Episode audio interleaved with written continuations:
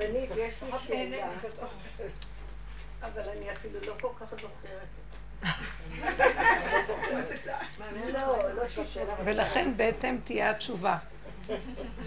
נאכל. אלא שאתמול שקראתי עם מירי, קראנו שתינו את הדפים, ירד עליי מסך אה,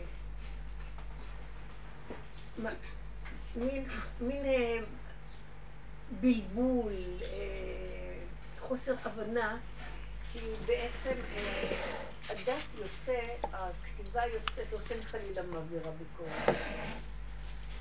הכתיבה יוצאת מהתורה, שזה תורת עץ הדעת. ובעצם ממנה אנחנו הולכים לעץ החיים. מדברים בדרך. מה? מחפשים את הנקודה של הדרך נכון, שבתורה, נכון. שהיא מאוד מוסתרת, ובתורה, תורת משה, היא לא נותנת לנו את הדרך בגלל זה מוסתר. נכון, היא, אבל היא מקנה דברים שונים לגמרי, זה עבודת השכל ואנחנו עם עבודת הנפש. זה, זה עבודות שונות, מה שלא יהיה. זה, אנחנו עובדים את הנוגבה וזה הזכר. לא, תראי, מה שאנחנו עושים פה, אנחנו לוקחים את הזכר, תורת משה, תורת הדעת, ומנסים להכניס אותה, לחפש איפה נקודת עבודה יש פה שמתאימה לנפש. כן, ברור לי. עכשיו, בעצם הכוח הזה שאנחנו מדברים עליו, אה, אה, התוואים, ניקח את התוואים, זה כוח וירטואלי שקיים בתוך האדם, כן? לא, הווירטואליות זה לא התוואים. הכוח. הווירטואליות זה. הפסיכולוגיה של התוואים. זאת אומרת, מה שעץ הדת, מה שהמנגנון של עץ הדת. מפרש ונותן משמעות, והדמיון שמתלבש על הטבע, נכון. זה נקרא. נכון. התוואים הם נקיים, הטבע שהשם ברא. הוא ברא תינוק בא לעולם עם טבע ותכונה, זה בסדר. אבל איך שהוא מתחיל להתפתח, מובן הרעל של כל התרבות, תרבות האנשים חטאים, מתלבש עליו, ואז הוא ישר מתחיל לחכות. מצוין. אז אם זה ככה, כשאנחנו מדברים על, אה, על עץ הדת, הרי בעץ הדת עשינו את העבודה, הביקורת ש, שיושבת לנו ב, על העץ הגבוה, הייתה עושה לנו את העבודה בין הפרדה לבין טוב ורע, לבין טמא וטהור. היא הייתה עושה הפרדה, זה היה בעצם העבודה העיקרית. עדיף שתהיה נכון. צדיק מה שתהיה רשע. נכון.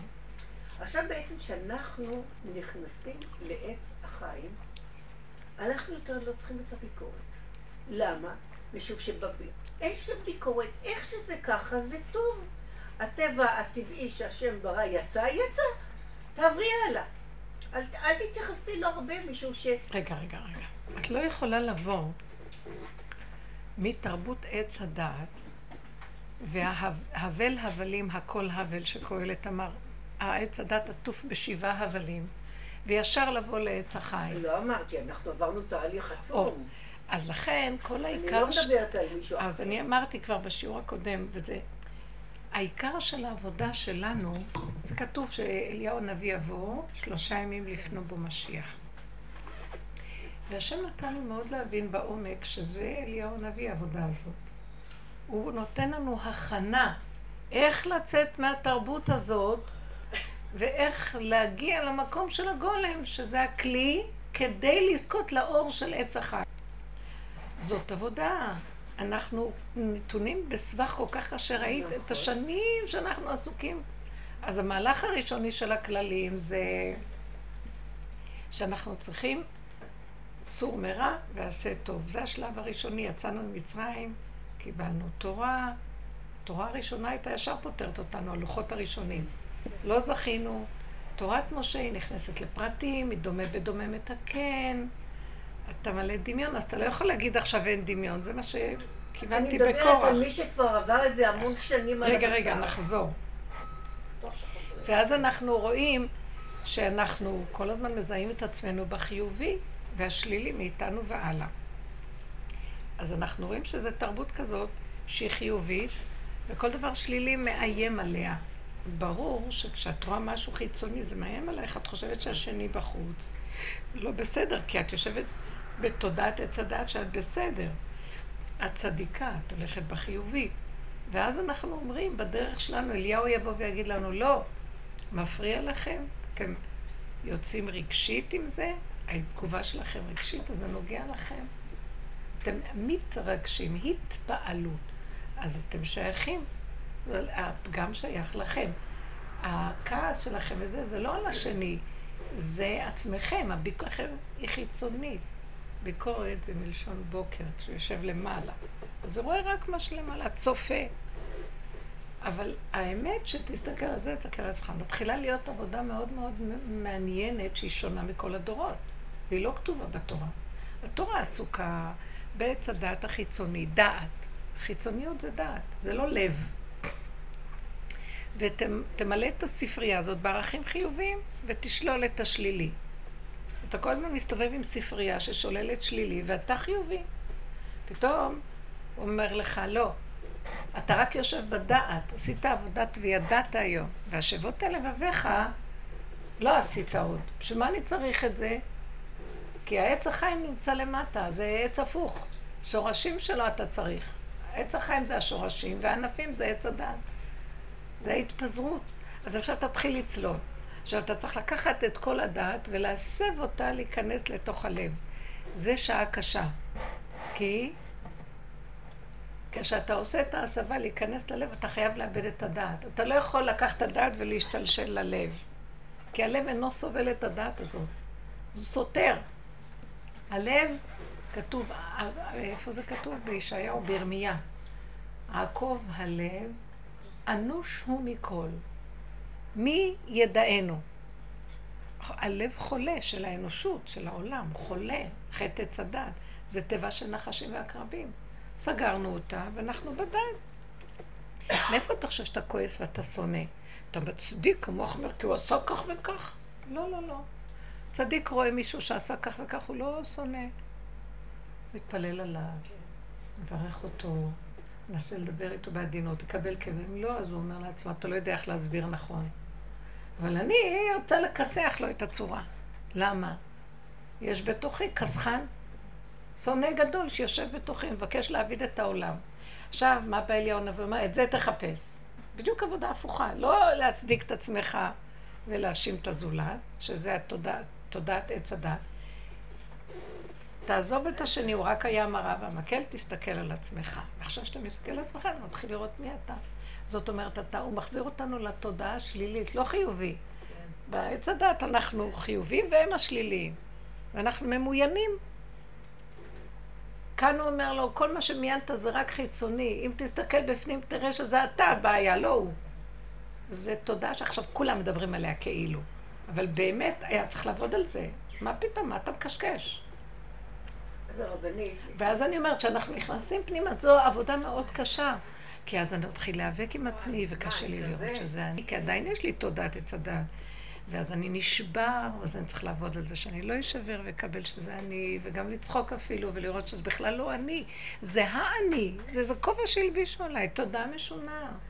ספרייה על הראש שלי, אני צריכה לפרק את הספרייה, צריכים לפרק את הספריות, כי באמת לא יהיו ספריות, בכל בית יהודי מלא ספרים.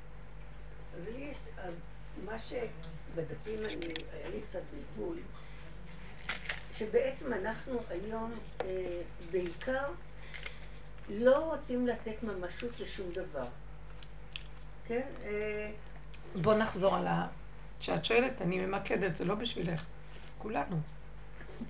אני קולטת בהתבוננות המתמדת שהרגש, ההתפעלות, התרגשות, היא החטא של עץ הדעת. זה ההתגרשות מגן עדן, נהיה התרגשות במקום. כל דבר אני לוקחת, כאילו, אני, מה הוא עושה? מישהו הולך, איך הוא מדבר? מה אכפת לך? מה קשור לך מה שהוא מדבר? תראי איך היא מתלבשת. הנהג, נסעתי בנהג אוטובוס ועברה איזה אחת במעבר חצייה. ישבתי בשורה הראשונה. אז הוא אומר, תראי איך היא הולכת, היא יצאה עם הפיג'מה החוצה. התחיל לצעוק, כותנת לילה החוצה! כל כך מצחיק, כאילו, המהלך הוא שאני מתחיל להתבונן ואני מכל דבר מתרגש. יש לי מה להגיב. הוא, הוא השתולל מזה, מה זה פה? אמרתי לו, ככה זה הדור היום, אין בוקר, אין יום, אין לילה, קרב יום שהוא לא יום ולא לילה, אמרתי לו. לא יודעת אם זה המיטה שלה או זה הרחוב, זהו, ככה נהיה העולם. היא הולכת למיטה. אז הוא אמר לי שהוא היה טייל בהונג קונג, והוא נכנס לשירותים, ואז הוא רואה איזה מישהי שנכנסת אחריו, אז הוא אמר לה, כאן זה של גברים. הוא אמר לה. אז הוא הסתכל עליו, אמר לו, אני גבר. נפעל נורא.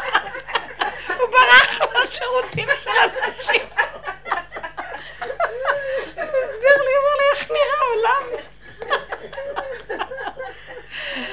מצחיק, אה? הוא אומר, כבר לא ברור כלום. הוא נבהל. מאוד נבהל. הוא אומר, אני נבהלתי. הרב יגין אמר את זה לפני איזה עשרים, לפני שהוא נפטר, כאילו. הוא אמר, אני לא יודע, אני עולה לאוטובוס, אני כבר לא יודע אם זה תסלח לי או תסלחי לי. לא, שמע את זה. הוא אמר למישהו, תסלחי לי, את יושבת על שתי... אז אמרה לו, אני לא תסלחי לי, אני תסלח לי.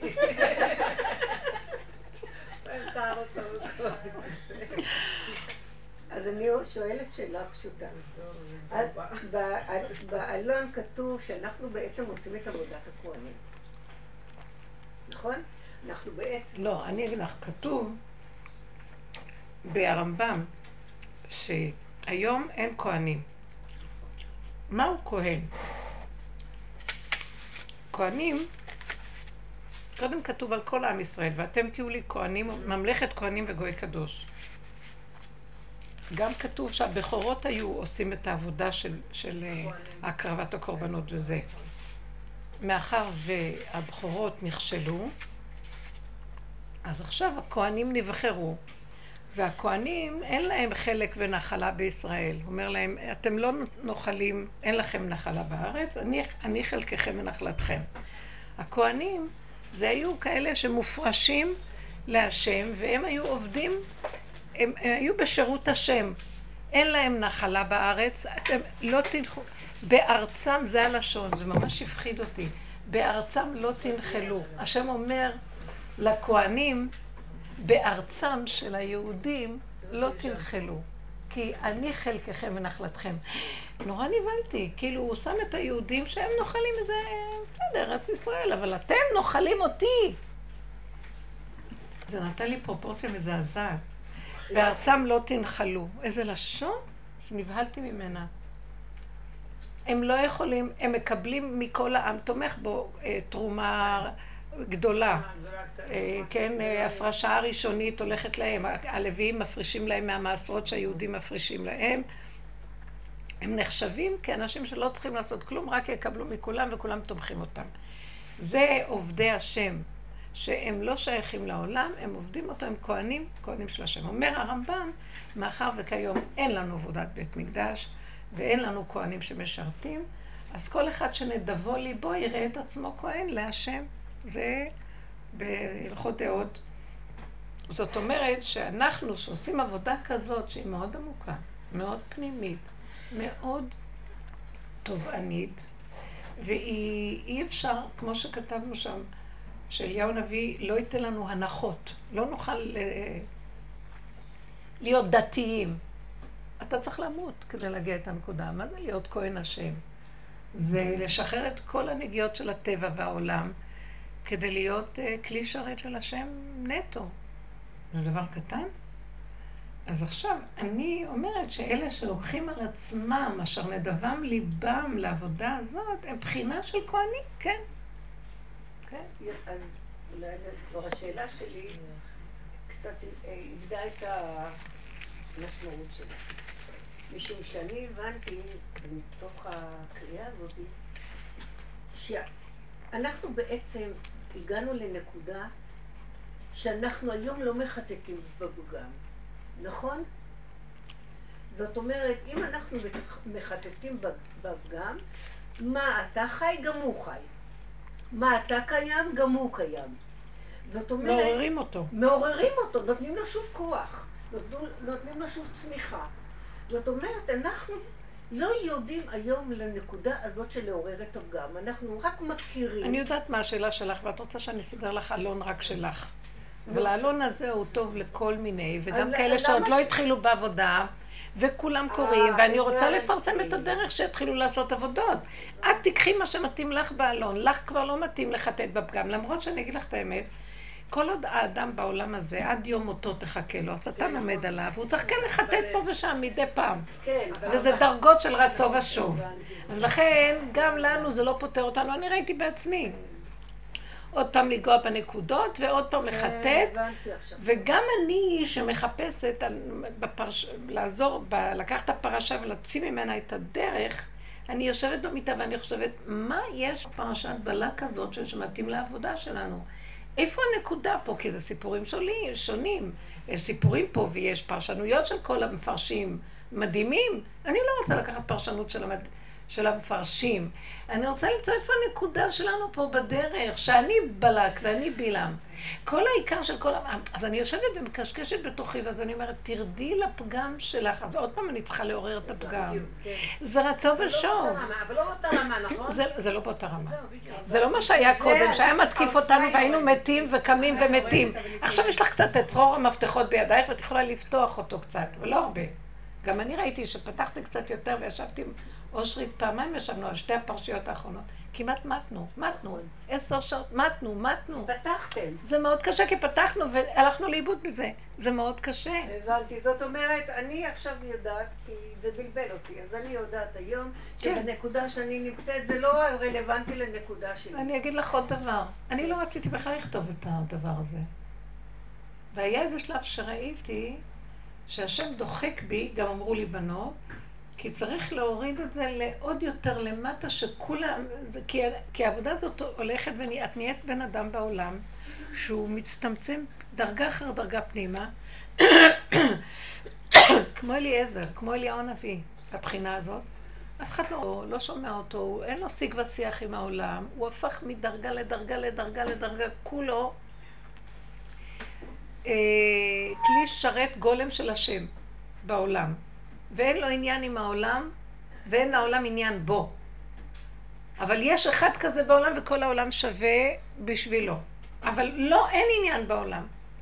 ואז אני ראיתי שמשהו במסר שהשם נותן לי, שאנחנו לא, אנחנו צריכים להיזהר מזה. אני צריכה לקחת את העבודה הזאת, אבל אנחנו נשים ואימהות, ואנחנו השכינה, והשכינה עם הבנים שלה, זה לא כמו הקודש הבריחו, שיכול להיות, הזכר יכול להיות מנותק, כי יש לו את השכינה שמחיה לו את העולמות.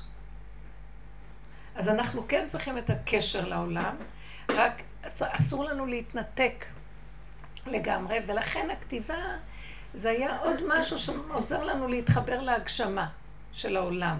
היא יותר מגושמת מה שהתורה שבעל פה, שאנחנו יושבים בשיעורים, והמדרגה שלה בעל פה היא המדרגה הכי נכונה. גם יותר מדויקת. היא יותר מדויקת? ברור, היא יותר מדויקת, כי את מעבירה פה אל פה אדבר בו. כאן זה עובר עכשיו עוד, עוד מדרגה של אה, הגשמה. כאן זה פחות מגושם, ואז את קולטת את האמת יותר. מה עכשיו זה יבין את זה ככה, זה יבין את זה ככה, זה יבין את זה ככה. זה אחרת. זאת אומרת את העבודה הזאת. זה טוב, כי כל אחד יהיה בעבודתו. אז יש בזה משהו טוב, כי מה, ש, מה שטוב בזה הוא שאת מאפשרת לאחרים להתעורר ולעשות עבודה בדרגות שונות ששייכת לזה. אבל מה שרע בזה, זה שאת יכולה להתלכלך מזה, ואת לא תגיעי למדרגה של אליהו, שהוא היה צמצום אחר צמצום, נזהר מכל דבר שיפריע לו כדי להגיע למדרגה של להיות מוחלט. אז עכשיו תגידי, אז מה לעשות? אה, לבחור בזה או בזה. ואז הוא אומר לי, אחוז בזה ואל תנח ידך גם מזה. כי אנחנו מבחינת השכינה אנשים, ויש לנו כאן עולם להחיות אותו. אנחנו לא יכולים לברוח להרים. כן, יש משהו שנדרש, העבודה של השכינה היא שונה מעבודת הקודש הבריחו, מעבודת הזכר. השכינה, ואני יכולה להסביר את זה, שאהרון הכהן היה בחינה שושבין, שושבינה דמטרוניתא, מה שנקרא. הוא היה שושבין של השכינה, מה שאנחנו עושים. ומוישה רבנו היה שושבין של הקדוש ברוך הוא. כמו השושבין של החתן והכלה. לכן גם כשהוא מת, נפטר, אז כל ישראל, כל בית ישראל בחרו אותו. וכאן רק ישראל, אה, כל העם, כולם אהבו אותו, הוא היה שייך לה, הוא היה עושה שלום, הוא היה מקרב, מאהיב, עושה שמחה. אז אה, זה עבודה ששייכת לשכינה, שהיא שוכנת עם בניה בעולם, שוכן איתם בתוך תומותם, ובכל צרתם לא צר. יש לה קשר, וזה אנחנו צריכים להיזהר לא לאבד, כי העבודה הזאת היא עבודה של כהני השם. ויש לה דרגות דקות, וזה יכול לגרום לי לניתוק. יש לי תסכולים נוראים לפעמים מול הבית ומול הבעל, וכל המהלך הזה של החיים משתנה לי. אני, זה לא מה שזוג רגיל. נכון. כי אני לא יכולה, זה מביא... אבל עם כל זה, אני רואה שהוא אומר לנו, אז בכל אופן אני אעזור לכם, אבל אל תתנתקו לגמרי, תהיו שייכים. משה רבנו לקח את האוהל שלו ושם מחוץ למחנה ברבות הזמן, הוא יכול היה להתנתק. אז למשל שאנחנו היום, אה, כמו שהיה אירוע בגן הילדים, שעובדת אחת אה, אה, גרמה לרצח של ילדה. כן? איך? עובדת גרמה לרצח של ילדה. איזה, איפה זה קרה? לא מה? יש עכשיו בתקשורת הרבה אלימות בגני ילדים. אה. תסכולים, ילדים לא קלים. מלא. רצח? והייתה צריכה להרדים, הייתה צריכה להרדים. ואותה ילדה לא... לא נרדמה. שמה לה את השמיכה וישבה עליה עד שהיא נחנקה. הרדימה אותה טוטאלית. אני לא יכולה להאמין. אבל היא עובדת זרה. לא, זה גן של רוסים. היא עובדת זרה, היא לא יהודית. וואי, זה גן של רוסים. לא, זה מזעזע. אה, היא גויה? אז כנראה גם הילדים שהביאו לשם גויים, לא? לא, לא יודעת. גם הילדה הזאת היא רוסייה. אבל בהרבה גנים התעוררו עכשיו אה, תמונות אה, של... הטיחו ילד על הרצפה. מה חשבתם כולכם? הילדים שלנו בכלל, גם בכל המסגרות, תלמודי תורה, מה לא, כולם תחת אלימות כבדה. חבל על הזמן. מילולית, היא צודקת, מילולית המון המון. לא רק מילולית, חוטפים פה, חוטפים שם, וביזיונות, ומה הילדים שלנו מדוכאים. עיקר החיים שלהם והתחלת חייהם עברו בדיכאון במסגרות האלה. זה זכור לי, התקופה הזאת זכורה לי הכי כאובה בחיי, בתי הספר. ככה הילד מכיר את עולמו, קדימה, מעבירים אותו את האינקוויזיציה החינוכית. אז הרבנית, בואו נחזור לנקודת העבודה. שמת אותם בבתי ספר אחרים, קצת גני... בהתחלה, בתור חילוני. בהתחלה. לא עושים את זה בכוונה, גם הם... לא עושים את זה. יש דרישה מהילדים, יש לחץ על הילדים, הילדים רוצים. אני מכירה מטפלת אחת שהייתה מביאה לילדים כדורי שינה, מליסה להם. מה? כדורי שינה, והיא הייתה הולכת חוגגת. והילדים ישנים... רבותיי, לא פתחתי את הנושא שדבר על זה, אני רוצה להגיע לנקודה. אז אני שמעתי את זה. מה? כן, כן, כן. זה מעורר אותי. כשאני שמעתי, אנחנו כבר לא יכולים לשמוע, ותגב, תודה. למה אנחנו לא יכולים לשמוע? כי זה בעצם מיד נוגע בנקודות שלנו בפנים. אנחנו מיד מבחינים שאנחנו יכולים להיות רוצחים לא עלינו, בדיוק כמו הבחורה הזאת ששכבה עליה. אנחנו לא יותר טובים ממנו, לא עלינו. ולמה יש פחד? הפחד שאתה יודע שאם הוא לא שומר, נכון. אשר אדם פחד תמיד. אתה גמור. זאת אומרת, אתה באמת לא יכול שום דבר, אני לא יכולה לדון אותה בכלל. איך אפשר, אני, על מה לדון אותה? אז אם הוא היה שומר, זה לא היה קורה. זאת אומרת, הנקודה העיקרית זה להבחין בעבודה הזאת, שבעצם אותו הדבר זה אתה.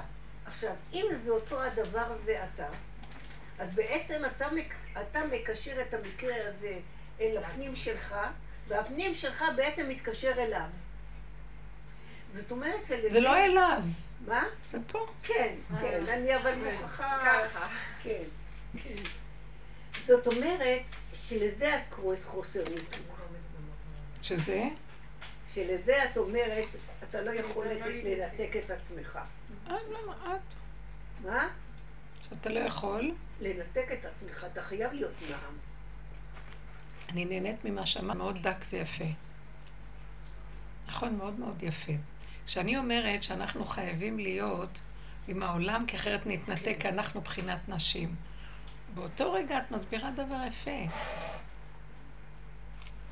שבעצם הנקודה של הנשים, החלק שלנו, של הקשר שלנו עם השם, זה גם יכול להיות בתוך העבודה של אליהו הנביא עם עצמו, כשהוא לוקח את כל הדברים הכי קטנים שלו בינו לבין עצמו שהוא רואה ומחבר אותם ליסוד של עצמו. זה בחינת הנוקבה. השכינה.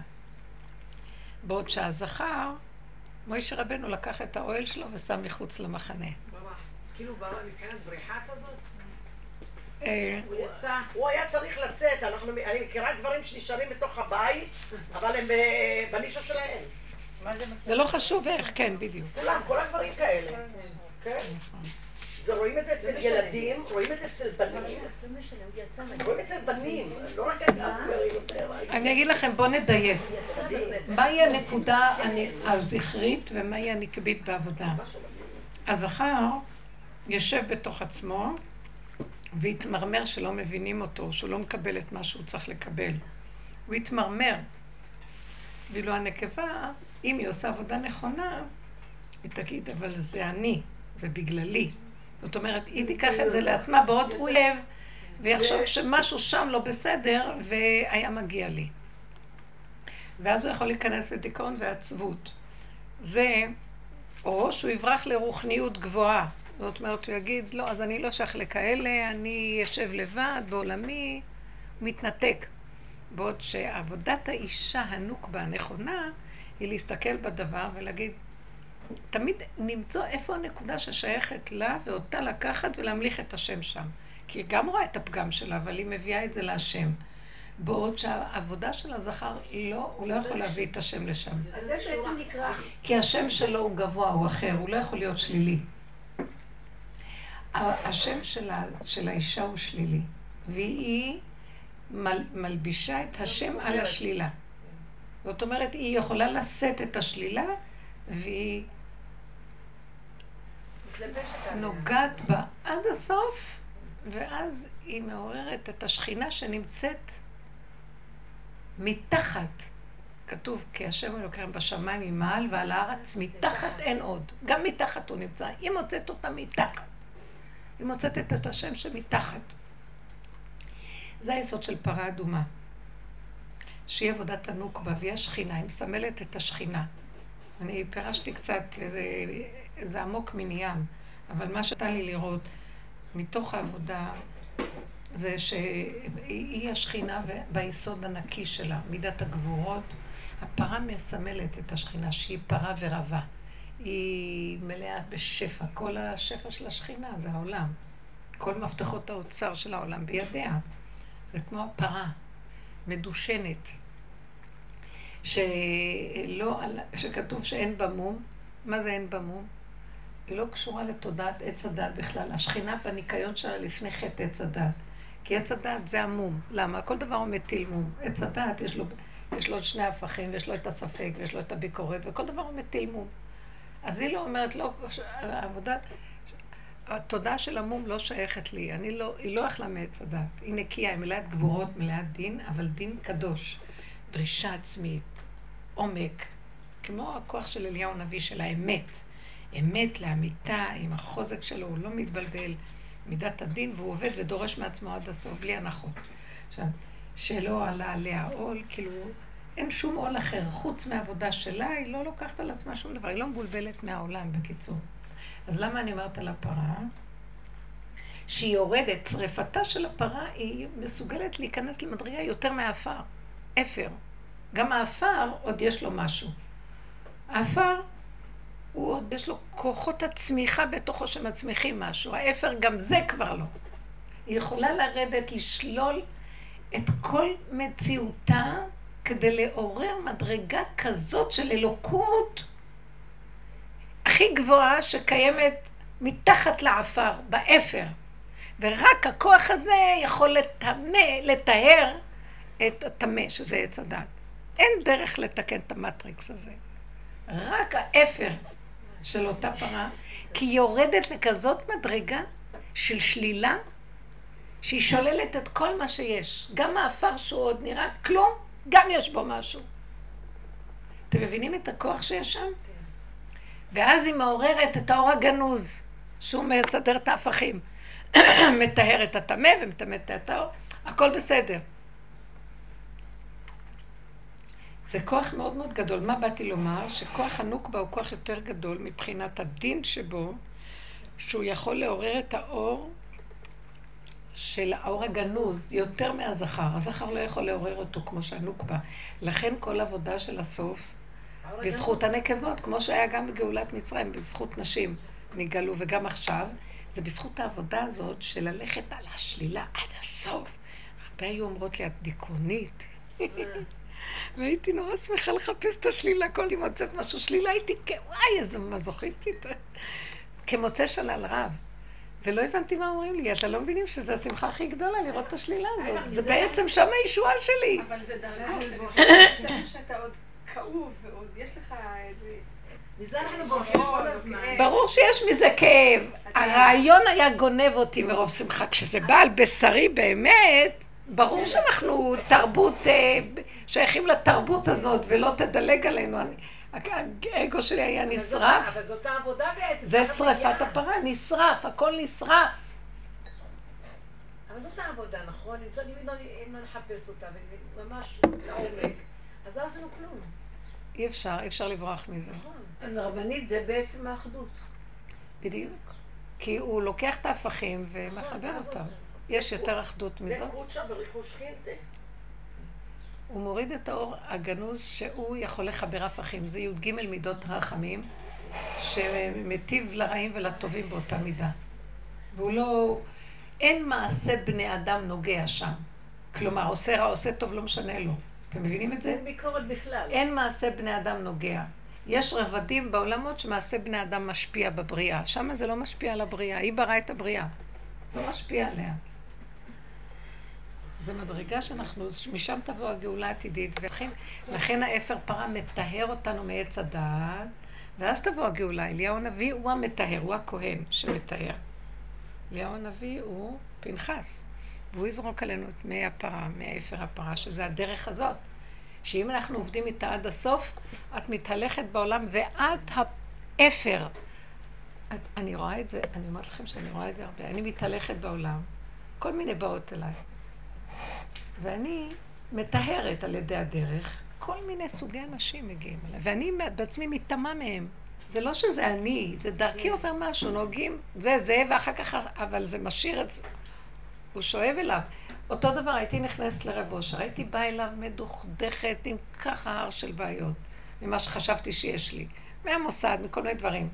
רק הייתי נכנסת לשם, לא היה ולא נברא, צורה אותו, פנים מאירות הכל. אחרי שהייתי הולכת, הייתי הולכת עם כזאת שמחה, הייתי הולכת. ואז חיה לי, הבת שלו הייתה אומרת לי, אתם הולכים, אתם לא רואים אחר כך מה קורה לו. כולנו צריכים לטפל בו, אין לו אנרגיות, הוא שחוט, הוא כאוב. אה, והם היו משגיחים עליו, מי, מה נכנסים אליו, מה לא, כדי לשמור עליו, יכול למות גם. אז הוא היה מטהר, וגם היו פעמים שאני הייתי באה אליו מאוד מאוד שמחה, ורק להגיד לו תודה על הכרת הטוב והכל, והייתי אחר כך יוצאת על הפנים, היה הכל נהיה לי הפוך. מה שלא הייתי עושה, הכל יוצא לי הפוך. אז את לא יכולה להבין, זו דרך שיש בה את היסוד של פרה אדומה. כן, מעניין. אבל היא שורשית מאוד, היא יסוד העבודה. הרבנית, אבל הצעירות של היום, קשה להם לראות את עצמם בשלילה. לא יודעת, אנחנו מדברים על אנשים שעובדי השם, אני יודעת מה זה הצעירות.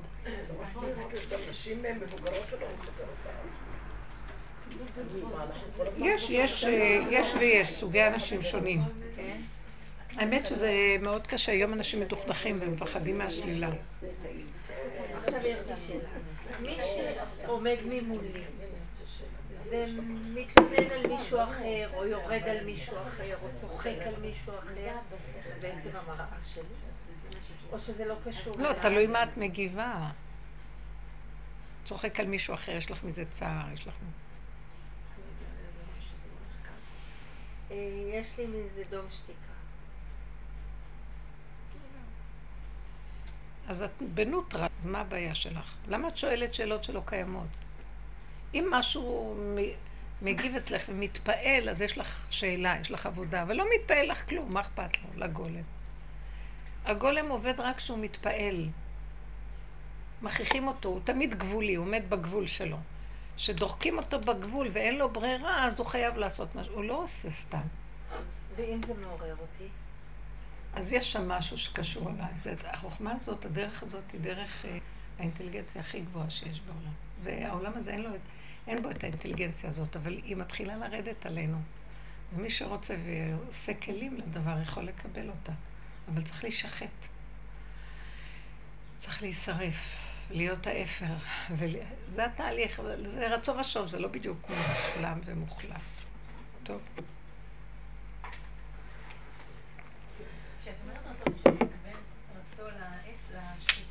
איך, איך? כשאת קוראת לרצון ושוב, את קוראת לשחיטה, נכון? לפגם. השריפה והשחיטה, התהליך שלה, אתם רואים את האש עולה ויורדת, עולה ויורדת, תנועתית. זה תהליך השריפה. כן, כן. שהרצון ושוב זה ההתבוננות על הפגם ולקיחת הנקודה, וההתבוננות וההכרה, יש תהליך של שריפה פנימית מהצער שרואים וכל המהלך, ומשהו עולה, עולה, עולה עד שנעלם, נשאר רק הטבע הקטן הפשוט, איכשהו, היסוד שלו הפשוט. וזה הכלי של השם. הכלי שדרכו השם יורד, ואז הוא יכול להשתמש בכלי, לשרת אותו בעולם. זה הגוף של השם. לשם אין לו גוף, אלא דמות הגוף. הנשמה לך והגוף פה הלך, זה שלו. אז עפים לזה, אבל זה מאוד קשה, זה רק רגע יכול להיות, כי קשה, כל רגע מתלכלכים פה. קשה להיות פה קבוע באיזה מצב. אז זה מה... השקט נהיה. השתיקה היא דבר גדול.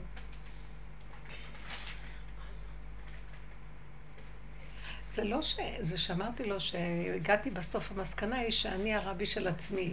זה לא שאני הרבי של עצמי. בתוך עצמנו יש נקודה שאם אנחנו מתחברים על איזה יסוד השכינה, והיא זאת שכל אחד הוא שונה מהשני, ומה שאת תקבלי זה לא, זה התורה שבעל פה ביסודה, שהיא נותנת לכל אחד את הנקודה שלה שמתאימה לה במיוחד, והיא זאת שמחיה אותה וממנה אליה, וזה מה שהשם רצה כשהוא ברא את האדם. אינטראקציה של הבורא והנברא בתוך גוף הנברא. ברמה אורגנית.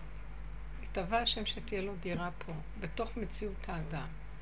אבל הכל התלכלך. תוכנת עץ הדת לכלכה את הכל, בלבלה את הכל, הקפיצה את האנשים מהמציאות הזאת של הגולם לריחוף הזה. אנחנו מרחפים כל הזמן. אף פעם אנחנו לא בדבר עצמו. כל הזמן עושים דבר ורוצים כבר לנוח. מתי ייגמר? ואז אני אנוח. אנחנו לא חיים את הדבר בעיתו. וזה הבריחה התמידית, והבושר היה צועק, תמשכו לו את הזקן, עד שנתלוש לו את כל השערות של הזקן. שלא יישאר כלום והכל יישאר, ושנהיה פה. זה מאוד קשה, אני מוצאת את עצמי, אני אוהבת מאוד את הקפה. ואז אני מבינה למה אני חוקרת את זה כל כך לא מצליחה לה. כי אני מאוד אינטנסיבית, החיים שלי מאוד אינטנסיביים. והקפה זה כמו רגע של בריחה. תעזבו אותי מהעולם ומהעבודות. ואני אוהבת את הריחוף הזה, הוא עושה ריחוף, כמו סם כזה. זה כבר לא משפיע כלום, אבל הדמיון שלי כבר, זה כבר לא משפיע עליי כלום, ועדיין אני חי עם הדמיון של הזיכרון של הריחוף. מצחיק הכל. ואז קשה לו לאדם להיות בתמידות במציאות הזאת וזהו. כי, כי שמה הוא מוצא את התשובה לכל דבר. גם כל החכמים בכל הדורות, גם ברחו. גם שלומדים אה, בדרגות גבוהות ומקובלים, וזה זה גם בריחה. כולם בורחים בדרגות. זה ריחוף ובריחה. ורק היסוד של משיח הוא שונה. הוא יהיה הוא כמו היסוד של האישה, ואז יתחברו אליו כל החכמים מלמעלה ויהיה ייחוד. אבל החלק התחתון חסר בכל הגאול, וזה אנחנו צריכים לעשות, זו העבודה הזאת. היא עבודה שונה. אתם זוכרות שבאתי בשבוע שעבר עם התפעלות מדהימה. מכל העבודות, זו עבודה שונה לגמרי מכל העבודות. כל העבודות זה תמיד שם, שם, שם, והשלילי והחיובי.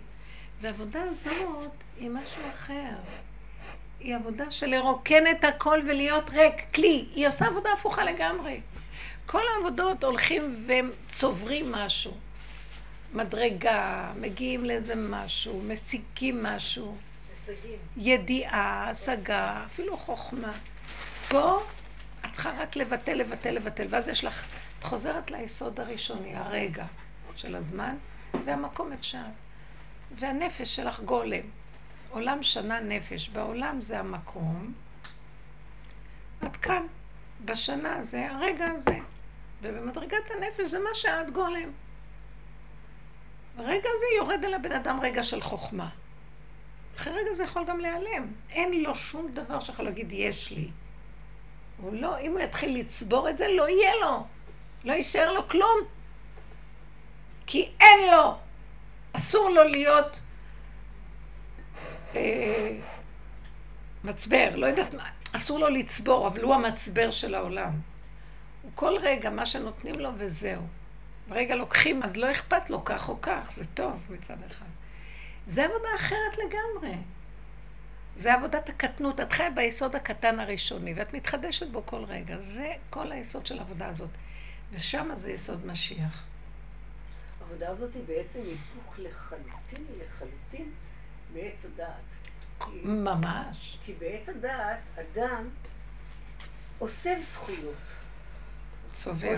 צובר מצוות. עושה דברים והוא מרגיש שהוא צובר עוד ועוד ועוד. גדל. מה? הוא גדל. הוא גדל. הוא עולה עוד מדרגה ועוד מדרגה ועוד מדרגה. פה זה בעצם כמו עבודה, זה היפוך. זה להתהפך לכיוון ההפוך, זה לאבד ולאבד ולאבד ולהתקטן ולהתקטן ולהתקטן, ולך אין בעצם כלום. אם אתה בעצם זוכר לכבות את הגז, זה בגלל שהוא נתן את הזיכרון הזה לכבות את הגז, זה לא אתה.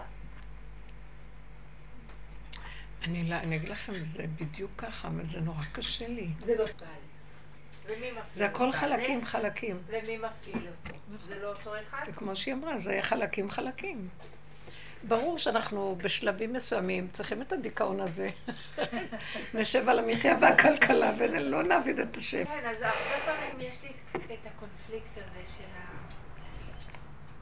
של הרצון שלו להביא את זה למצב הזה. אנחנו מקווים שיהיה בקרוב, אנשים כבר לא יכולים לסבול את הסבל. יש הרבה אנשים סובלים, חיים ביחד ואין משמעות. אי אפשר כבר לסבול. באמת כבר כלו כל הכיסים, זהו. את תהיי החסידית ואני הליטאית. לא כאילו לא, מה שראיתי בעבודה הזאת, בכלל אפילו לא לשים את העין עליו. כי זה הוא, וזה אני, זה מעשה שלו, וזה מעשה שלי, ומה לידידי בביתי? לבעלי אני אומרת, מה לידידי בביתי? כי למדתי שבאמת, כי ככה זה. זה היסוד הזה, וזה היסוד הזה. וכשאני אחיה ביסוד שלי נכון, יש משהו שיבוא ויחבר. ואז הוא מדהים.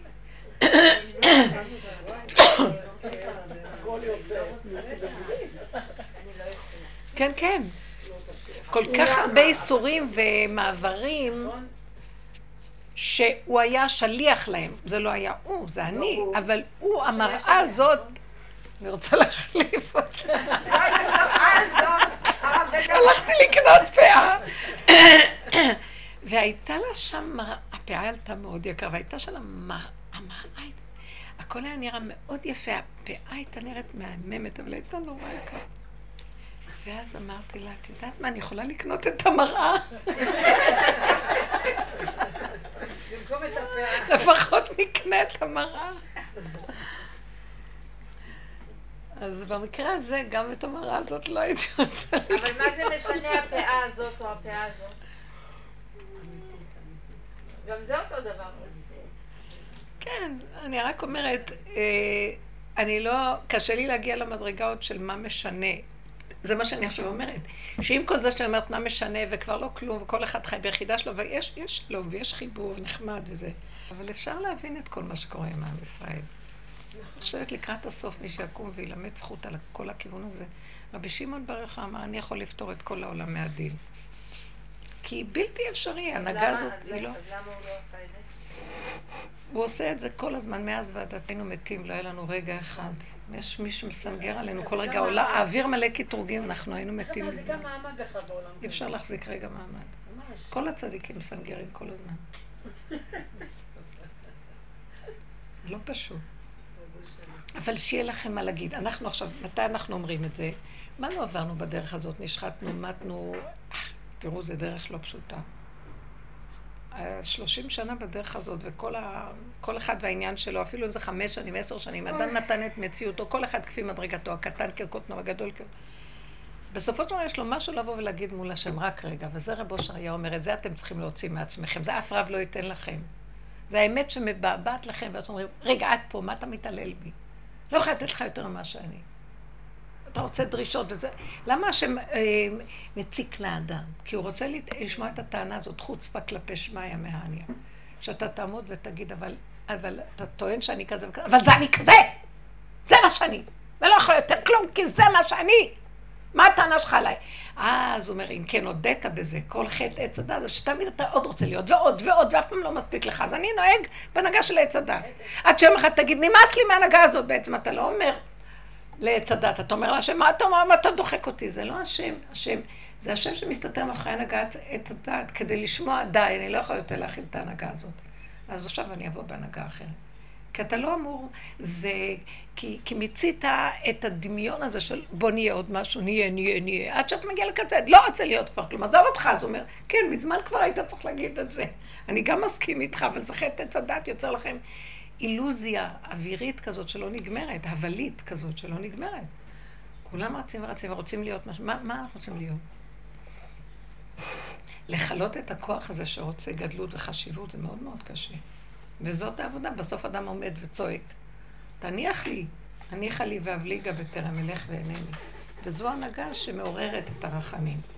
השם שומע, ויקשב השם וישמע השם, וידע השם, והוא מביא לבן אדם את הישועה שלו. לכן יש מקום שאנחנו חייבים לנגוע בגבול, וגם להביע את זה.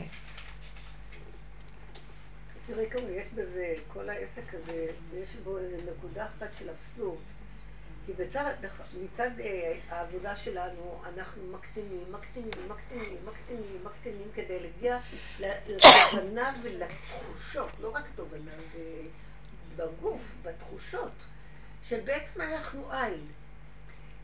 אם הוא לא מחיה כל שבריר של נשימה, אנחנו עין. אז איך אפשר לדרוש מן העין הזה משהו? אז את זה הוא רוצה לשמוע. איך אפשר לדרוש ממנו? לא, אבל הנהגה של משה רבנו, הנהגה של משה רבנו היא לא דורשת עין. לא, היום, היום. היום הוא לא דורש מאיתנו כלום, הוא רק דורש שנודה באמת, שאנחנו לא יכולים. היום בהנהגה זה הנהגה אחרת. הנהגת משה רבנו במדבר דרשה מהם להיות טובים מול הרעים. כאשר כל הזמן הרע מבלבל אותם, והם בעצמם רק יצאו ממצרים, וכולם מלאים רוע. אין להם עוד את הכוח הזה לעמוד מולו. גם עד היום, מי יכול לעמוד מולו? אף אחד לא יכול לעמוד מול, רוע. הרוע הוא. בזמנו, ב... הוא חזק. מאוד. לכן עבודתנו היא... יגיע עוד מעט, בהשראה של העבודה הזאת שאנחנו כבר כל כך מותשים, ישר אנחנו אומרים, לא יכולים, אני לא יכולה כלום, אני לא מוכנה, לא, לא, זה קשה לי, אני לא יכולה, אני לא זה. ודווקא העבודה צריכה להיות שלילת היכולת. וכל הדור החדש הוא כולו ככה כבר. לא רוצים, לא יכולים, קשה לי, לא יודע, לא מבין, לא רוצה להיות צדיק. אחד שלי אומר לי, אני לא רוצה להיות צדיק. אמרתי לו, אם תעשה ככה תהיה צדיק. אני לא רוצה להיות צדיק. חמוד כזה. חברה שלי משגיחה בבחינות בגרות, היא מספרת לי שיש ילדים לשם את הדף ריק והולכים. או שבאים מאוחר, או באים אה, ככה, מסתכלים, זה כאילו לא אכפת להם כזה. כן. אין כוח כבר, אין כבר. לא מה שאצלנו היינו מתרגשים עד שהנשמה הייתה יוצאת. וואי, איזה, איזה סבל זה העץ הדעת הזה והילדות הנוראה הזאת, מה עברנו. אני הכי פחדתי במתמטיקה. מורה למתמטיקה הייתה בשבילי המפחידה הכי גדולה. והחרדה הכי גדולה היה לי בשיעורים האלה, וזה סיוט היה לי. זה קשה. אני נזכרת במורה למתמטיקה שלי. היה אדם מאוד מיוחד. ואני, לי ולמתמטיקה לא היה אף פעם איזה שיעור. איזה אכזריות זה ללמד בנות מתמטיקה כשאין להם שום דבר מזה. אתה יודע, חשבון למכולת, אפשר להבין. כל הנוסחאות והלוגריתמים האלה וכל ה... מה יש לך מזה? תאמיני לי שהעבודה הזאת יותר מחדדת את המוח מכל המתמטיקה. כן. זה, המוח היהודי, הוא מתחדד עם, ה, עם, עם השכל של התורה. לא צריך לשבת, והרבה גדולי תורה יכלו לפתור משוואות מאוד uh, מסובכות גם. תודה. וישבתי ודיברתי עם חברה בזמן השיעור, הוא לקח גיר, והעיף עד סוף הכיתה לראש שלי ואמר, תפסיקי כבר, כניאל, את תתחתני גם בלי מתמטיקה, תני לאחרים ללמוד. עד היום הזה, אני זוכרת את זה כמו עכשיו. את תתחתני גם בלי מתמטיקה, וואי, אם היו שומעים את זה היום. הדרת נשים, מה הם עושים? והיו עושים עליו משהו בעיתונות. חמודים. הכל השתבש. טוב. כמו הנהג הזה עם ההונג קונג. השורטים.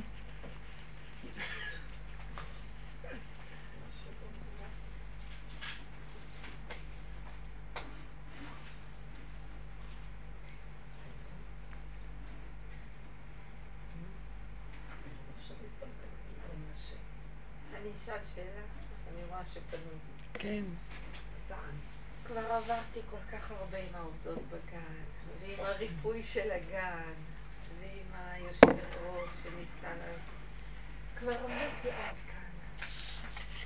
ויש לי עובדת שהיא שנה שנייה. וזה הכל תיקונים מולי. זה, זה ברור לי. והיא הזויה. זאת אומרת שאני הזויה.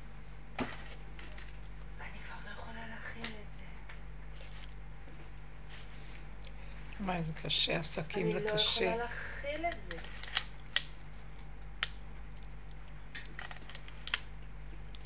כאילו אם אני אחליף אותה, מה? יבוא לי תיקון אחר.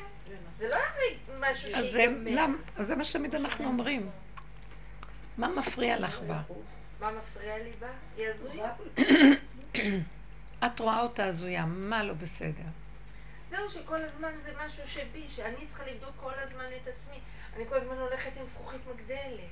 לפעמים אני אז את זה את צריכה לראות, זה מה שאנחנו צריכים לראות. לפעמים אני נכנסת, איך אנשים יש להם, וואי, תקשיבו רגע, המפעלים הגדולים ואנשים שמרוויחים הרבה מאוד כסף, שיש להם המון עובדים במפעלים גדולים, זה הסוד שלהם שהם לא שמים לב לאף אחד. לא שמים לב לפרטים. כי זה מה שגורם שנתקעים. תשחררו. מאות אנשים באים, עובדים, דופקים כרטיסים, יש אה, כל מיני אחראים על מחלקות וזה, ואני אומרת ש... ברגע שבן אדם לוקח עובדים, אבל פה זה הכל עומד מולי. קנה לו אדון, קנה לו עבד, קנה לו אדון. אבל אני רואה אותה, אני רואה את עצמי. היום למשל, אני אתן לך דוגמה על היום. יש לי מיליון דוגמאות מאתמול, משלשום ומכל יום. היום בבוקר היא נכנסה כמו איזה אבא. אין בוקר טוב, אין כלום, נכנסת, פנים זו. טוב, תכף חיפשתי את עצמי. קודם כל, מה, איפה אני? כמה אני זועפת, כמה אני ככה, כמה אני כועסת, כמה... אני כבר לא יכולה להכיל את זה, לא יכולה לראות את זה, כבר לא יכולה לנשום את זה. כן. אל תכניסי את העבודה יותר מדי בעבודה שלך, כי זה קשה. אז כן לעמוד מולה ולהעביר לה? תראי, גם כשאת רואה את עצמך עם הפגם שלך, יש גם איזה לה? מקום שאת צריכה להגיד, בדרך העולם יש הנהגות כאלה וכאלה וכאלה, וככה צריכים להתנהג. חוץ מזה, מעצמך תדרשי עבודה פנימית מוחלטת. אבל... יש דברים שאת צריכה להגיד לה, כן. כן? כן. צריך דרך ארץ, צריך אה, להאיר פנים, הילדים הקטנים צריכים הארת פנים, כן. וואי, איזה הזוי זה כל המערכות האלה. ומה את רוצה שיהיו? יחיד בעולמו. זה קשה באמת, אנחנו שולחים את הילדים האלה, גם הגננות באות מבתים עייפים כבר, וכולם, אין, יש לה המון תסכולים, יש לה המון המון תסכולים. והרבה פעמים הגישה שלה היא, היא לא נכונה. ואני בולעת ועוצרת וצועקת ומדברת, אבל אני, אני מרגישה שאני עוד רגע נותנת לה פליק. אני לא יכולה כבר לה, להכיל את זה ולשתוק. זה קשה. אני אגיד לכם, האמת, העבודה שאנחנו עובדים על עצמנו היא עבודה פנימית מאוד, ועבודה לא אישית ופנימית בדרגות פנימיות. חוץ מזה שאתם מעסיקים עובדים ובעסקים וכל זה, תתנהגי בדרך טבע. כן? בטח. אני אומרת לבר דבר, תעשי כי אני לעצמך. אדבר או אני לא אדבר או אני נחנקת. תעשי אחר כך חשבון. נפש. באמת כבר אני. לא, את צריכה לדרוש בעבודה דברים. אבל לא במקום של הכעס. בלי... לפעמים כן, תעשי, לא בכעס, תעבדי על כשיוצא שזה לא לי אמת. כעס, זה אין לי כבר שליטה. כבר אין לי שליטה. לא, תגידי לה את הדברים. תפרידי את הצד של העבודה שלך, לא שזה, העבודה שלנו מתחילה מההתרגשות. שמפעיל אותנו משהו, זאת העבודה שלי. התגובה מהגירוי.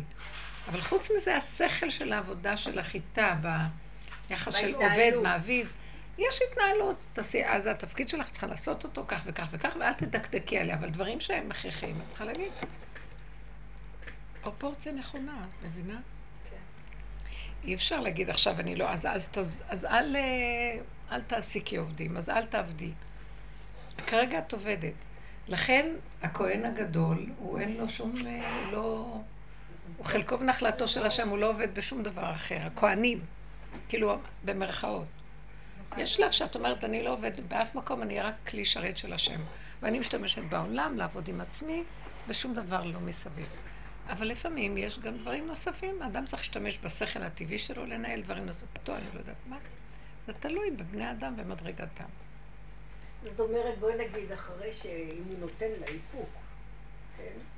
היא באותו רגע היא אש. אחרי זה שהיא מתיישבת בדעתה, היא כן יכולה לדבר, אבל לא בשעת הכעס. עדיף שלא, זה, אז זה אף פעם לא טוב, גם ביחסים רגילים של בני אדם, זה לא טוב. אני משתדלת לברוח, לרוקן, אני מדברת עם ורדה, אני מתייעצת עם ורדה, ואני אומרת לוורדה לדבר, לא לדבר, להגיד, לא להגיד. כן, יש לה, זה שני דברים שונים, לעבוד עם עצמך, חוץ מזה, תפרידי את השכל של הדבר מההתרגשות שלו, זה שני דברים שונים. כי העולם מתנהל, אנחנו צריכים כאן, אה, יש כאן חוקים מסוימים. בטח. כשאת רוצה לעבוד רק עם עצמך, המון שנים שמנו דגש על עצמנו וניצלנו את הסובב בשביל עבודה פנימית. אבל כשאדם עובד בעבודה שהוא מעסיק אנשים, זה לא רק הוא עם עצמו, יש מצב שאת צריכה כן להתנהג בדרכי העולם. אבל כאילו, כן? לא מתוך... אנשים הולכים לאיבוד ובאמת לוקחים ללב מדי את, ה... את האנשים האחרים ואת המשרות שלהם ואת הכל. ואנחנו צריכים לעשות בקרירות, אבל כן לעשות. כן לדרוש שכלי, אבל בקרירות. אם אפשר לעשות את זה, זה ממש נדרש. אה, זה קשה באמת להיות בעולם, כי העולם מאוד נגוע ומלוכלך, ולא קשה מאוד לעבוד איתו מתוך השכל הנקי. לכן, כשנכנסים לעומק של העבודה הזאת, לא יכולים להמשיך להיות בעולם ולהעסיק אנשים ולהיות בעסקים גדולים. אי אפשר. מתחילים להתכווץ פנימה ולעבוד בדלת אמות ולהיות קשור. כי ברגע שאת מתחילה להתרחב בעולם עם אנשים, אז את אה, נדבקת בצרעת. כן, זה הצרעת של העולם. מתרגזת, כי את צודקת. כי יש כאן דברים שצריכים לעשות ולא נעשים וזה, ואת לא יכולה לעשות עבודה מהם אלייך. הם כאילו מספקים לך יותר מדי עבודה, והיותר מדי גם כן לא טוב בשביל העבודה שלנו. העבודה שלנו היא עבודה נקודה קטנה. את יודעת, ממחשבה שלך שנכנסת לך, את יכולה לעשות כל היום עבודה. את לא צריכה בשביל זה התנגדות של עובדים ולשמוע לשון הרע של כל מיני... ולמה כשאת עובדת עם אנשים את לא יכולה לעבוד מצד הזכר ולהיות מאוד עניינית ועם עצמך את צריכה להיות נקבה, למה לא? בדיוק זאת מה שאני אומרת. זה בדיוק, הקדמת את זה במילים האלה. מצד זה את צריכה להשתמש בשכל נטו ולהגיד א', ב', ג', שזה הצד של הזכר. מצד שאת לוקחת עכשיו את כל ההרגש וההתפעלות וזה, זאת עבודת הנוקבה עם עצמך. אז זה קשה, מתבלבל אצלה המצב הזה. ואני אומרת שכשאנחנו נמצאים בעולם הרחב, מאוד קשה לעשות את זה. כי יש ערבוביה מאוד גדולה בעולם, לכן קשה מאוד לעשות הפרדה. כי העולם מבולבל בדבר הזה. הרבה רגש, הרבה שייכות, והרבה זה, והרבה דם, ואת מתפעלת, זה צרה, זה התרחבות יתרה. מאוד קשה לעשות את ההפרדה הזאת בעולם. דיברת קודם על הריחוף. אה, מה רע בריחוף? לקחת קצת אתנחתא, כמו נאמר לקרוא ספר, קצת לצאת מהמצב ש... כמו לשתות קפה. מה- כן, כמו לשתות קפה. לא הלך לאיבוד, העולם הלך לאיבוד ב... אה, לא, בחוקיות. היהודים גם אין להם גבול, הם, מרוב שהם רוצים להראות שהם הכי טובים. הכי אכלנו מעץ הדת זה אנחנו. כן, ומצד שני אנחנו הכי מוסריים, הכי זה, הכי חוקיים, אז כבר מרוב חוקים כבר אי אפשר לחיות פה. ומצד שני אנחנו גם... הכי מי בהרבה- זה- מי זה אנחנו אכלנו הכי הרבה היהודים? היהודים. מצד כאילו- שני... כאילו חווה הייתה יהודייה. הם כל היהודיות. היא לא הייתה אם כל? חמודה התמימות של השאלות שלך. מה לא? כן. היהודי זה מלשון, זה עולם התיקון.